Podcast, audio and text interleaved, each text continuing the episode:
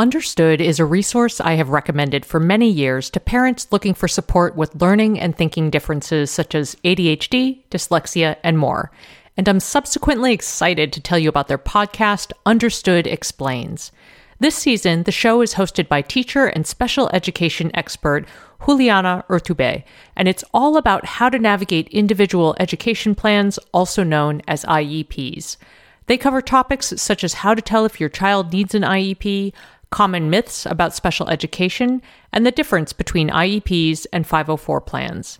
I love how Understood Explains breaks down the overwhelm by unpacking an important topic each season and then drilling down further into key basics in each episode. Most episodes are between 10 to 15 minutes, and episodes are available in both English and Spanish. So fantastic, right? To listen to Understood Explains, search for Understood Explains in your podcast app. That's Understood Explains wherever you get your podcasts.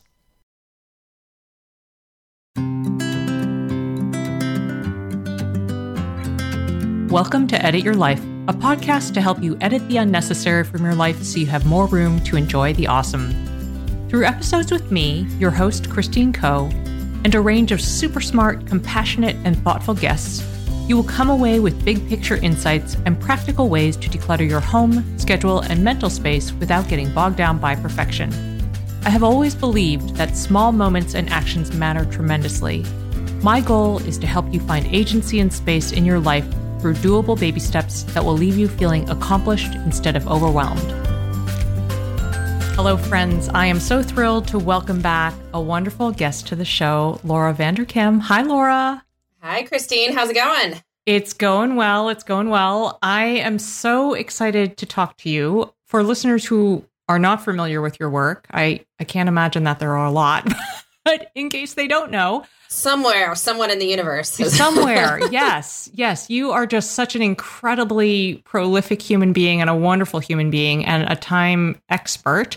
I will link up your website in the show notes, but you have multiple books. You are a multi podcast podcaster, and you have a new book called Tranquility by Tuesday Nine Ways to Calm the Chaos and Make Time for What Matters. And honestly, when I read that subtitle too, since the show is all about reducing chaos, I was like, who who would be a more perfect guest? Like nobody.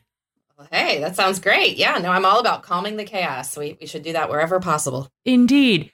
So, and I also want to flag, and again, I will put this in the show notes, but you joined us on the show for episode 226 time management and productivity. And there were just so many great practical tips in there. So, we'll do a mix of practical and big picture here, but if people want to like level things up and get a second dose of Laura, they can. you just haven't had enough after yeah. this. Well, Laura, I just want to start by saying personally, that this book hit me at a time when I just direly needed it. As you know, I'm a highly functioning person.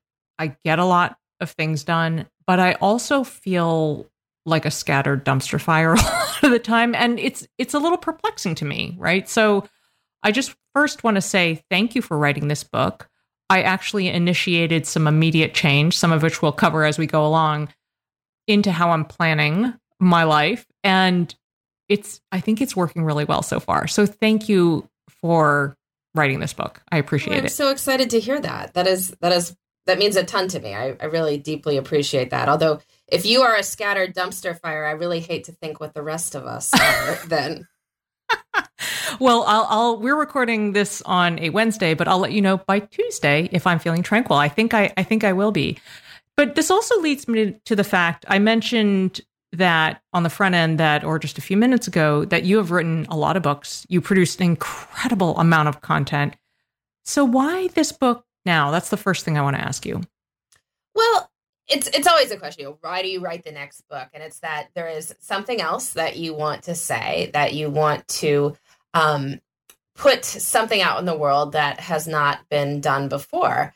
And so me to this was recognizing that as I talk to people and as you know people ask for time management advice, even though people's lives are very different, there were certain things I wound up saying frequently. Mm. Um, that you know lots of people can benefit from doing x y or z and you know even if their lives take very different forms and so i started collecting this list of what was the most common advice i was giving and i distilled this down into nine rules so nine time management rules that i thought would be broadly applicable but because i write self-help for busy people i really just don't like the idea of saying hey I have a good idea. You might want to check it out. Mm-hmm. Like, I mm-hmm. want to, you know, if I'm going to recommend something, I want to know that it works. Mm-hmm. And so I decided to test it more systematically and had for this book 150 people try out these nine time management rules over nine weeks. Um, I would send them a rule. They would answer questions about how they plan to implement it, check back a week later, answer questions about how it went. I could measure them on various dimensions all through the project. And, you know, turns out that if you follow these nine rules, or at least stick with this project uh, for nine weeks, that uh, your time satisfaction levels will rise significantly. So that was good to know. I'm yeah, I'm I'm I'm going to be one of your sort of post research guinea pigs on that because I I do feel like that there's so much actionable change in there.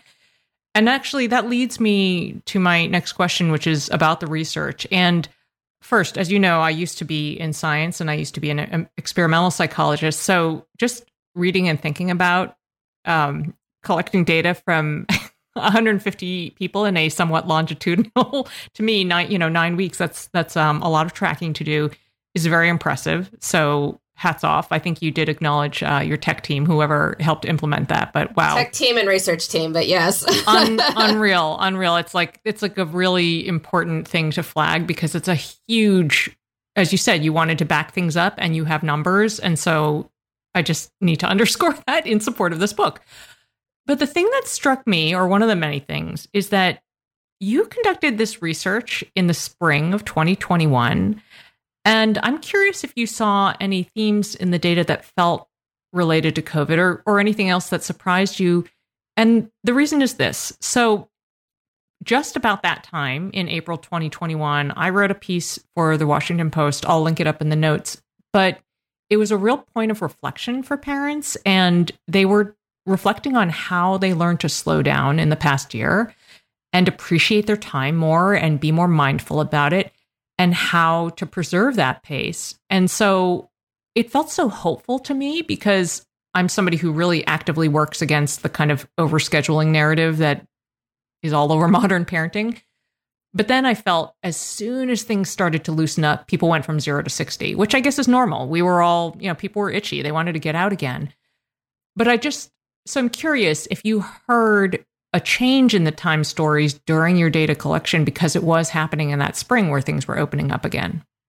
I think everything was very much in transition at that point. And I could even see that in people's responses, just that some people were still in, you know, functional lockdowns. Mm. Um, some of my respondents, others were not. You know, some had kids still doing virtual or hybrid school. Um, others did not. And of course, all of this affects what life is going to look like.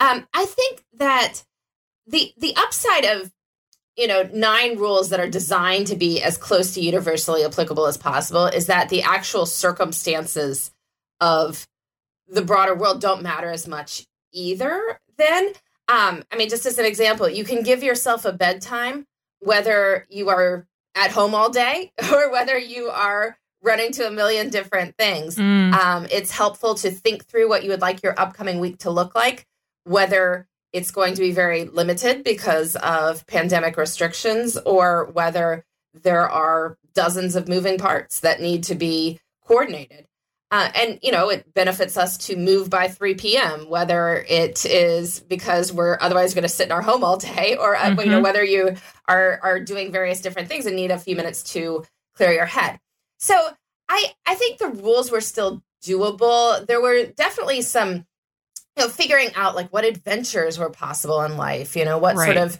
community commitments were possible or weren't possible at these different times and so there was a bit of a transition with that. But you know, my hope as as people figure out how to spend their time is that we think about how we want to spend our time. Um, for some people, that I guess the pandemic may have provided a moment to think about that. I think you know, for others, it probably didn't. Uh, but you know, anytime we make moves toward being more mindful about time, it nudges us to make smarter choices, whatever that happens to look like for people. Mm-hmm. Yeah, such a good point. Okay, well, we're going to dig into some tactics, and we'll do that after a quick break. Did you know that hyaluronic acid naturally occurs in our skin but decreases gradually as we age, leading to thinner, drier skin? If you're looking for support hydrating your skin from the inside out, check out one of the tools in my hydration arsenal, Rituals Hyacera, which I take every morning. Rituals products are tested and validated by a third party for allergens, microbes, and heavy metals, and Hyacera is clinically proven to reduce fine lines and increase skin smoothness in 90 days. They also engage in industry leading sustainability standards and are a female founded B Corp, which means they hold themselves accountable to not just their company's financial health, but also the health of people and our planet. Want to join me in hydrating from the inside out? Start Hyacera to help minimize wrinkles without compromising on clean science. Hyacera from Ritual is a clinically proven skin supplement you can actually trust. Get 25% off your first month for a limited time at ritual.com slash edit. Start Ritual or add Hyacera to your subscription today. That's ritual.com slash edit for 25% off. Especially in this digital age, since we're well beyond handwritten journals and letters to convey history, the preservation of stories is so important, especially from the moms and mom figures in our lives – and if you've been looking for a way to collect those stories but aren't sure how to start, I have a recommendation for you. Storyworth makes it easy. Every week, they email a loved one of your choosing a question prompt that you pick. For example, what advice would you give your 20 year old self? And what aspects of having children didn't turn out the way you expected? Your loved one responds to that email with a story of any length. You will receive copies of these emails as they are submitted, and after one year, Storyworth compiles the stories and any photos provided into a keepsake book. A friend recently shared how moving it was that her mom gifted copies of her Storyworth album to immediate family members, a genius idea for expanding the preservation and sharing of those stories to people in different households and generations. Give all the moms in your life a unique, heartfelt gift you'll all cherish for years Storyworth. Right now, save $10 on your first purchase when you go to storyworth.com slash edit. That's storyworth.com slash edit to save $10 on your first purchase. Hello, friends. We are back with the wonderful Laura Vanderkam. Laura, I, I just am really excited about these questions. So I'm going to just jump right in. So there are several reframing turns of phrase in your book that I appreciate so much. For example, you talk about finding tranquility even when life is complicated, challenging, and sometimes chaotic. Check. or becoming a master craftsperson of one's schedule, or that there are no prizes for enjoying your life the least or being too busy to get what matters done. I I, I do feel like there were several moments where I was like, hmm, yeah, that's me. So thanks. Um, and it made me think about an Edit Your Life Back episode, actually, episode 109, called Decluttering for Normal People.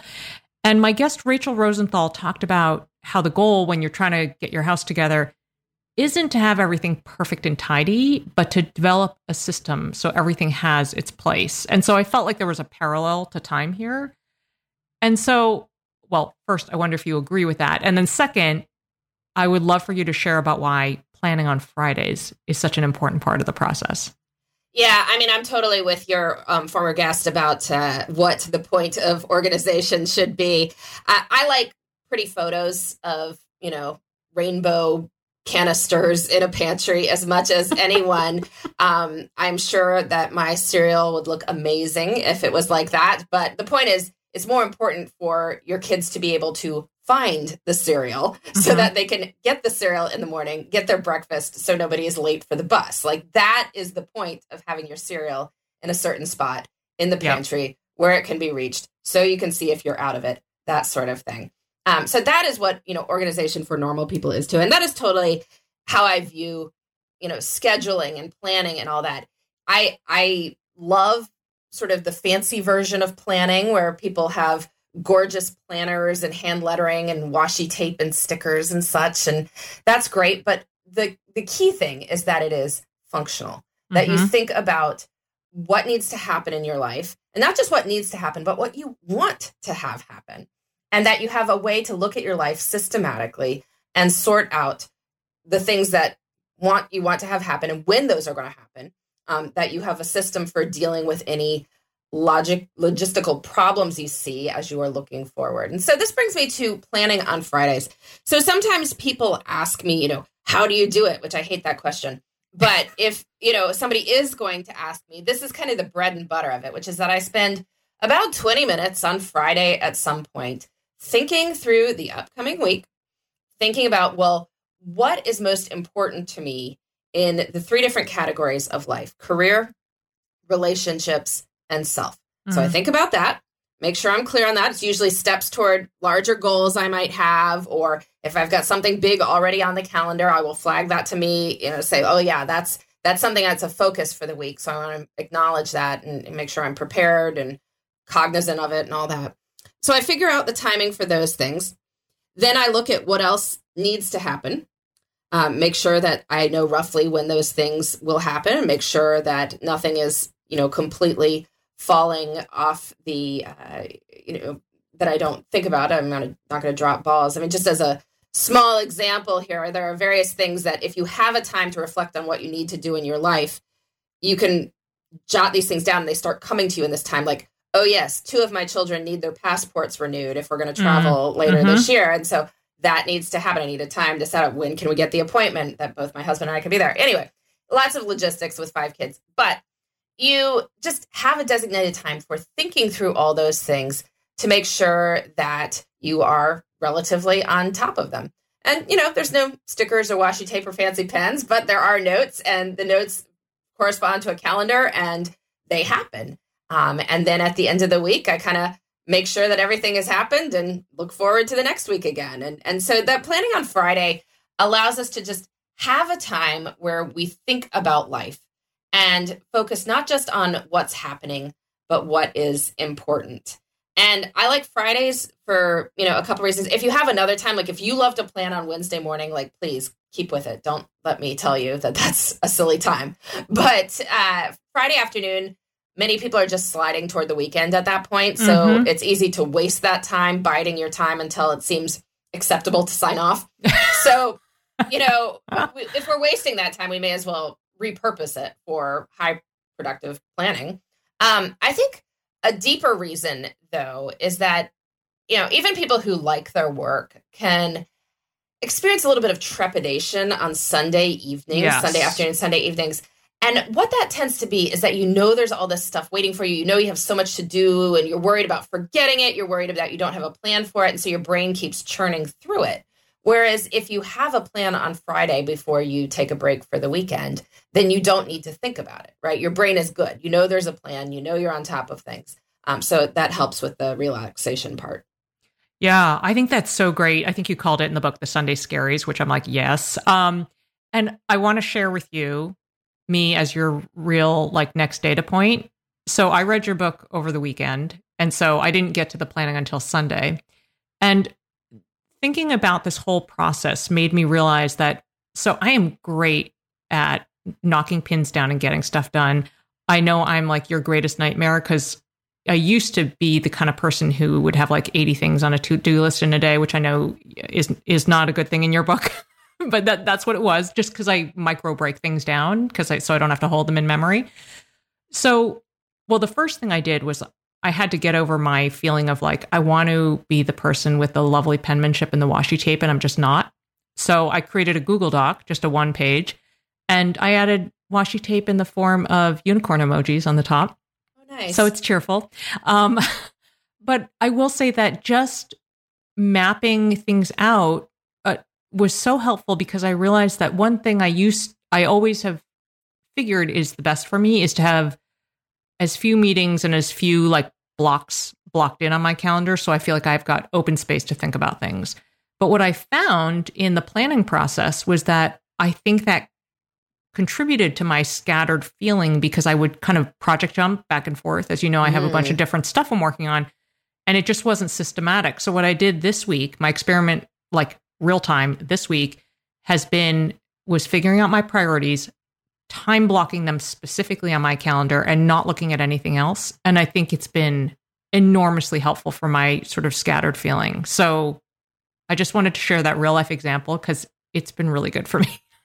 Well, good. I mean, I'm glad to hear it. And and there's certainly some people who, you know, might do better with open time where they go back and forth between things. I'm I'm you know, I definitely don't want to tell anyone if they have a system that is working for them that they need to change it.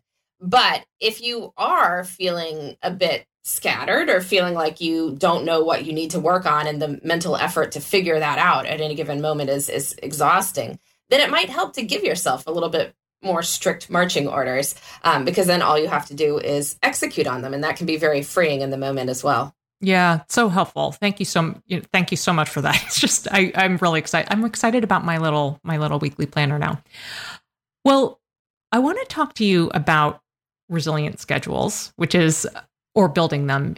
And literally just maybe an hour ago my husband and i were talking about an unexpected travel thing for work that came up for me potentially in a couple weeks and how he didn't use the word resilient but he just he basically was saying i feel like we have no degrees of freedom and i i want to aspire to a life where we have that so what i'm curious about is whether you feel like there's a way for people who are in traditional jobs that don't have a lot of flexibility during the day i'm thinking like say you're working in an er and you you just really don't have anywhere else because you've got to be on the floor with patients.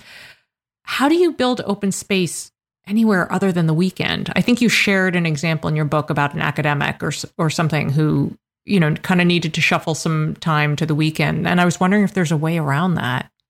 Well, I would say that there probably is a way around it, but on the other hand, there is nothing 100% sacred about the weekends either. I mean, obviously, if True. you have a religion that requires you to keep one day sacred, then there is. Um, but you know, even those, it tends to be one day, not both days. And many people don't have such um, strict religious observance either. The point is to have some time off um, where you are relaxed. But for some mm. people, they may do better splitting some of that between the work week and the weekend. And what was happening for the particular academic I was profiling in Tranquility by Tuesday is that she had a couple of rather short work days because she had chosen to take on more of the afternoon care of her children. And so she was making a choice to end what was in fact her full-time job at often, you know, two or three o'clock in the afternoon, um, two to three days per week. So when you look at it that way, taking a five hour shift on the weekend to work is not in any way, you know, an example of bad balance. It's mm. that she had shifted the balance right. from working nine to five during the week to saying, well, what if I end work at 2.30 on two days and work for five hours on the weekend, right? So it's it's just moving time around. And I don't think there's anything inherently bad about that as long as you have some time. And I think for many people having you know 24 hours in the course of the week where you're not focused on work is good. Mm-hmm. but there are more hours than that in a weekend. So if it is necessary for you to make your life work like you should not feel bad about that particularly if you do wind up doing a lot of personal stuff during the week. But just in general i mean building an open space into our life and i you know as i've been doing the podcast interviews about this topic for um as i've been talking about this book a lot of people say, "Oh, you want us to build white space into our schedule so we can be more creative, so we can think deep thoughts." You know, when we don't have any inputs, we want that's what our white space is about. I'm like, actually, that was not what I was going for. Like, I, I'm I'm thrilled if you have that in your schedule. I want white space in your schedule because stuff goes wrong. Like mm, stuff goes wrong mm-hmm. all the time. I mean, mm-hmm. maybe these people have lives where it doesn't go wrong. I don't know, but mine, my life, things go wrong a lot. Um, mm-hmm. and and so if you don't have open space, then you are just out of luck. Like something has to give. There are only 168 hours in a week.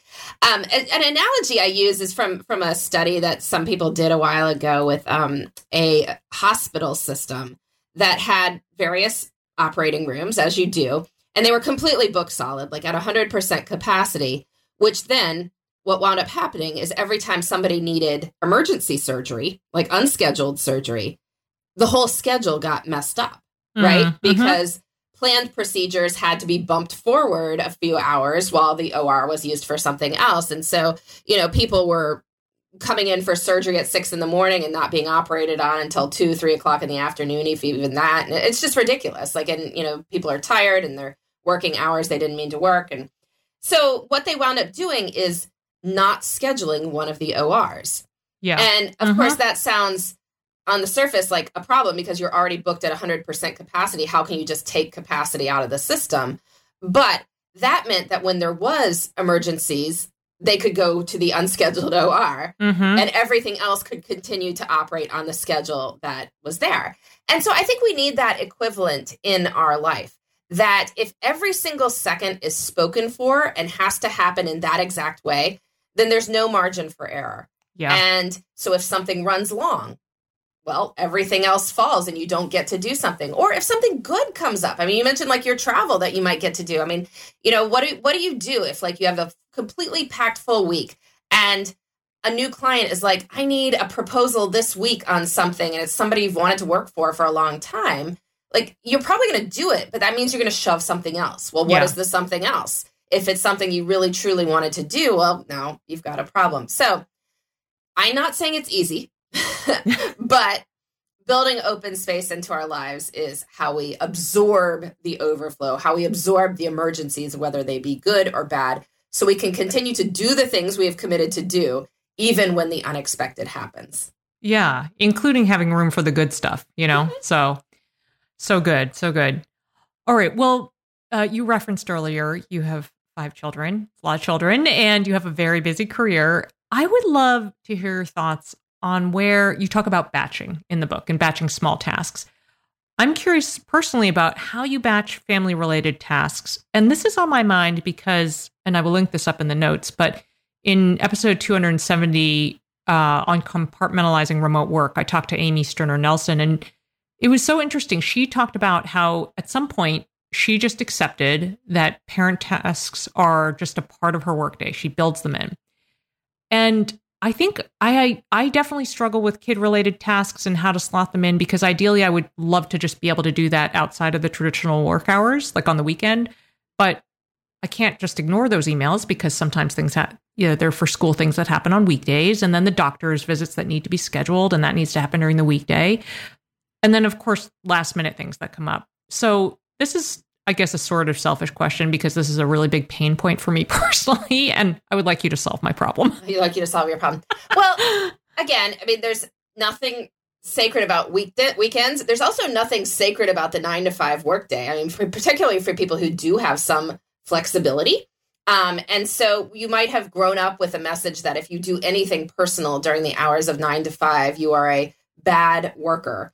Um, but I would like to push back a little bit on that Mhm. because I'm guessing that almost all of us have done something work related outside the hours of nine to five, um, which means that you know you give a little, you get a little, right? And and time is just time, and we can move it around as we see fit. That said, I don't think you want to be constantly doing family related stuff during work because you'll distract yourself from whatever big projects you intended to do. And I actually developed this rule because I had done a, a time makeover with a, a reader who had sent me her schedule and she was feeling very scattered. And I was realizing it was because I would see stuff like she was working on a project and then there'd be a, a time on her time log devoted to, you know, like ordering Halloween, pre- you know, costumes on Amazon. And, Uh-huh. and then, you know, there'd be work and then there'd be uh, you know, filling out all the permission slips. And I'm not saying those stuff doesn't have to happen. Like, yeah, you know, your kids want costumes and those permission slips do have to be filled out, but you're better off batching those things. Mhm. Um, because I think what was often happening is that she would hit a rough patch in work. Like she would be trying to solve Yes. a problem and Yep. be like, I could keep throwing myself at this and see where I get, or I could go order Halloween costumes, which, which Mhm. is, you know, whether it's pleasant or not, it's easy to do and it's done, and you get the satisfaction of feeling like it is done. Um, whereas wrestling with a really big problem may not give that immediate satisfaction. So try to batch them. When you do this is up to you, though I would strongly encourage people to choose a time that is not your best time. Yes. Mhm. So don't don't clear the decks, as the phrase goes, um, which turns out to be a phrase from naval warfare, where people would clear everything off the deck and tie things down before they started shooting off the cannons, which makes perfect sense if you are fighting a 19th century battle on a ship. Most of us are not. So the problem is when you try to get all the little things done on your to-do list first and then you dive into the big work you're going to run out of time. You're going to run out of steam. Like yeah. you get through everything it's 10:30 oh look i have a meeting i have to get to. Then you have lunch and then it's the afternoon and oh shoot now my energy is crashing and i can't get to this other stuff. So better to you know give your best time. For many people that's the morning. But you know choose what hours you are going to focus on deeper work stuff or more important work matters. And then designate a window for all those not terribly important, not terribly urgent tasks that do still need to get done.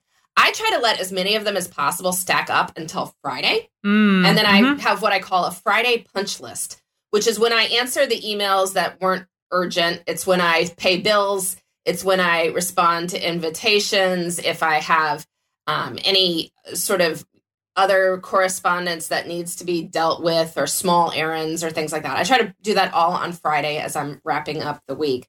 Um, some stuff obviously can't wait till the end of the week, but you could designate, let's say, half an hour after lunch, right? Say, okay, well, you know, I'm sort of still digesting. I'm yeah. going to come back to my desk, and that's when I'm going to order that Halloween present, you know, respond to these three invitations and pay this bill. And then you make sure that you have a limited window mm-hmm. so that you force some efficiencies and you you don't do everything under the sun that you could do because you're like no no i have this 30 minutes. I'm going to get through what i can. Um, and then the rest of your schedule is more free for for yep. other things. Yep. I like it. I like it. Okay. I have a couple more questions for you. We're going to get to those after a quick break. As you know, I am all about micro improvements, and if you'd like to dedicate a little time each day to learn a language, I have a great solution for you. Babbel is a science-backed language learning app that offers 10-minute language lessons designed to help you start speaking a new language in as little as 3 weeks. Materials are rooted in real-life situations so you can learn important basics such as ordering food and asking for directions. Babbel offers personalized learning content, real-time feedback, tracking, and visualizations, and their speech recognition technology helps you to improve your pronunciation and accent. No matter what level you are looking for, casual, intense, or something in between, you can enjoy app lessons, podcasts, and live classes from the comfort of your home on your schedule. Here's a special limited time deal for Edit Your Life listeners. Right now, get up to 60% off your Babbel subscription. This is only for Edit Your Life listeners at babbel.com slash edit. Get up to 60% off at babbel.com slash edit. That's spelled B-A-B-B-E-L dot com slash edit. Rules and restrictions may apply. Hey there, I'm Debbie Reber, the founder of Tilt Parenting and the author of the book Differently Wired. The mission of Tilt is to change the way neurodivergence, whether that's having a learning disability, having ADHD, being gifted, autistic, or some combination of all of the above, is perceived and experienced so differently wired kids and the parents like us raising them can truly thrive. On the Tilt Parenting podcast, I get to talk with authors, therapists, educators, and parenting experts who are committed to this mission. I ask the questions my listeners are most curious about when it comes to supporting our kids. And in turn, my guests share strategies for challenges, out of the box ideas for navigating school, best practices for therapies, tips for advocating, and so many thoughtful insights on what it really takes to help our kids grow up feeling seen and respected so they can create awesome lives for themselves. I know that raising a differently wired kid can feel overwhelming and isolating, but I promise you, you are not alone, and it can feel so much better. If you're on this parenting journey, come listen to Tilt Parenting. Together, we can shift this paradigm and show up for our exceptional kids with hope, possibility, and joy. Hello, friends. We are back with Laura Vanderkam, who has this amazing new book out, Tranquility by Tuesday. We're recording this in, in September, but the book is out October 11th. And Laura, I'm just going to go ahead and recommend people pre order, pre order, pre order. It's a great way to support authors and let bookstores and booksellers know that the book is in demand. And this book is in demand. In fact, I think didn't I text you? It was like a number one new release in work and productivity or something. Yeah, yeah. No, we get that nice little orange banner on Amazon. Always gotta good. love it. You gotta love it. Well, it is totally worth it. So, listeners, please pre-order. And if you're coming to this episode later, of course, just order the book. Okay, I have a couple more questions I want to ask you, and this is more of a fun one, but it's also a legitimate question I think about a lot. So, in your book, you talk about planning big and little adventures, and I'm curious about a sort of nuanced introvert lens. And I may know somebody in my household who is a, an introvert who craves a lot of empty space. So, what would you say to somebody who feels like that empty space is a good thing? And so, the idea of planning big and little adventures, they're kind of like, mm, I don't know about that. Well, the reason I developed this rule, which is one big adventure, one little adventure, is that we are looking at the whole total of 168 hours of a week, right? I'm not saying do big adventure and little adventure every day. I'm saying do one big adventure and one little adventure each week, which, if you do that, you still have a lot of open space. Um, one woman who uh, had uh, adopted this rule, who, who thought it sounded fun, like she had noticed that every day was pretty much the same. You know, she goes to work, you know, kids in the evening, like do the family routine. She's in her jammies right after work and, you know, get everyone to bed. And every day seems the same, right? Mm-hmm. And, and routines can be comforting. But she said, listen, we're going to just try one day a week to do something a little bit different in the evening. And so they would take one evening a week to do something else, you know, go to the neighborhood pool in the summer or, you know, go to a different park, try a new ice cream spot, whatever little adventure they could have, just short stuff. She said, Look, you know, four weeknights a week, I can still get in my jammies right after work. so there, there's always downtime, right? There's yes, always that's downtime. True. There's just a question of how much. And I think having one big adventure, which is like, you know, three hours, we're talking half a weekend day, right? Yeah. And one little adventure, which is less than one hour is a good balance between having open space, having comforting routines, um, but also not having every day be the same. That we are still putting things into our lives that are different, mm. that are mm. memorable, that maybe get us to try something a little bit different, stretch our comfort zone just a tiny bit, because that is what makes us notice time. When mm-hmm. every day is the same and nothing is different, that's when whole years start disappearing into these memory sinkholes, right? Mm, that are like mm-hmm. measured only in the changing heights of children. You see somebody you haven't seen in two years, you're like, my, how much you've grown, right? In that old fogey way we have. And it's like, because it didn't feel like two years, because yeah. two years of stuff didn't happen since you last saw that person. So it's when we have more memories that time seems to expand. The the phrase I always use for people is we don't say, where did the time go? when we remember where the time went. Mm, so mm-hmm. I think that one big adventure, one little adventure each week is enough to make time memorable, but isn't enough to exhaust or bankrupt anyone. Yeah, I think that's wonderful. And you're reminding me just a couple episodes ago in my fall check in episode, I talked about I had a moment to reflect on the summer. I just did it briefly. And I wasn't admittedly super awesome about building in much downtime and vacation this past summer. I I don't know what was happening with me, but but one of the things that struck me was that one of my my very favorite family memories, not one of, it was my favorite family memory was just an afternoon where we were with friends and we went paddleboarding and Violet my younger one was old enough finally to get on a paddleboard. She wanted to try it to see if she could do it and she was big enough to actually handle one. Actually she was on a surfboard because the real paddleboards were too big, but she did that and then uh, one of our friends taught my girls to surf and I just got to bob along in the water and watch them surf. And so it wasn't I think it was lovely and remarkable to me because it wasn't a big deal. It didn't cost it didn't cost any money actually. We were just using gear and out on the ocean at a public beach. It was a couple hours and it felt so special and I will always remember that. So, I think it's a a good example. I always like sharing I think when people hear the word adventure, they're worried about money and things like that. So I just wanted to share that again to remind people that these adventures can be right right in the neighborhood and very accessible, but just something a little different, as you pointed out.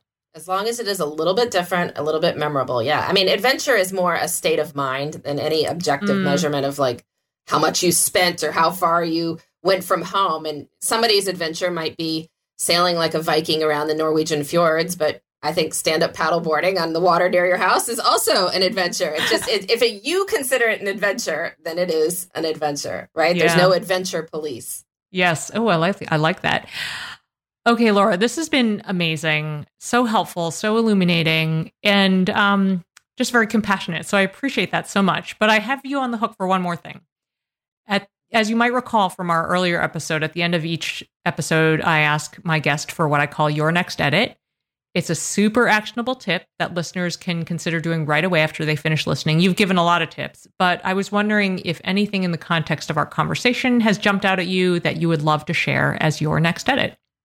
Yeah, so here's something that people can try if they are interested in batching the little things, but they're very worried about forgetting the little things. I mean, one of the reasons we do these things uh, when we think about them, even if we're doing something else, is we worry that, you know, it'll slip through our brains or we'll remember it at 3 a.m. or mm. something like that.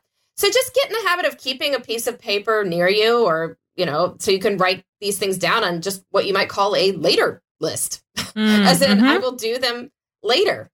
And so when you're like, oh, yeah, I should send my colleague that thing, you just write that thing down on the paper and you can keep going with what you are doing rather than going into your inbox with the purpose of sending your colleague yes. that thing, but then, hey, I'm in my inbox where there are shiny new unread messages that I've got to check out. And, you know, then you've really distracted yourself. So, um, keeping a later list allows us to batch the little things uh, without worrying about forgetting them. Ooh, I love that. Laura, thank you so much. I can't wait for more people to get their hands on your book because I think it'll be transformative for them. I'm only a few days into my planning sessions thanks to you and I I do feel more tranquil. So thank you for writing it and thank you for taking the time to be on the show today. Oh, I'm so thrilled that you're feeling more tranquil. Thank you so much for having me. Okay, friends, you'll find the show notes for this episode, including links to resources and related episodes at edityourlifeshow.com. As ever, I would love to hear your thoughts and questions. Come say hello on Instagram or Facebook at Edit Your Life Show or send an email to edityourlifeshow at gmail.com. I would also be grateful if you would drop Edit Your Life a review on Apple Podcasts or tell a pod loving friend about the show. Thanks for listening. Feel like you're the martyr in your family? You're not alone. Hey, this is Joanne and Brie, and we're from the No Guilt Mom podcast. Brie, we talk to a lot of moms. Yeah, we sure do. And if you're a mom who has a to-do list that is so massive that you get overwhelmed and you shut down, or if you fall into the habit of doing everything for everyone and don't know how to change it, we can help you become a no guilt mom. We're going to take you from family martyr to family model. That's role model, so that you role model the behavior that you want to see out of your kids. You're going to go from being tired and overwhelmed to energized and guilt free. Every week, you'll get actionable strategies that you can implement right away from the experts that we interview and from us. We also have a whole lot of fun, so check out the No Guilt Mom podcast everywhere you listen to your favorite shows.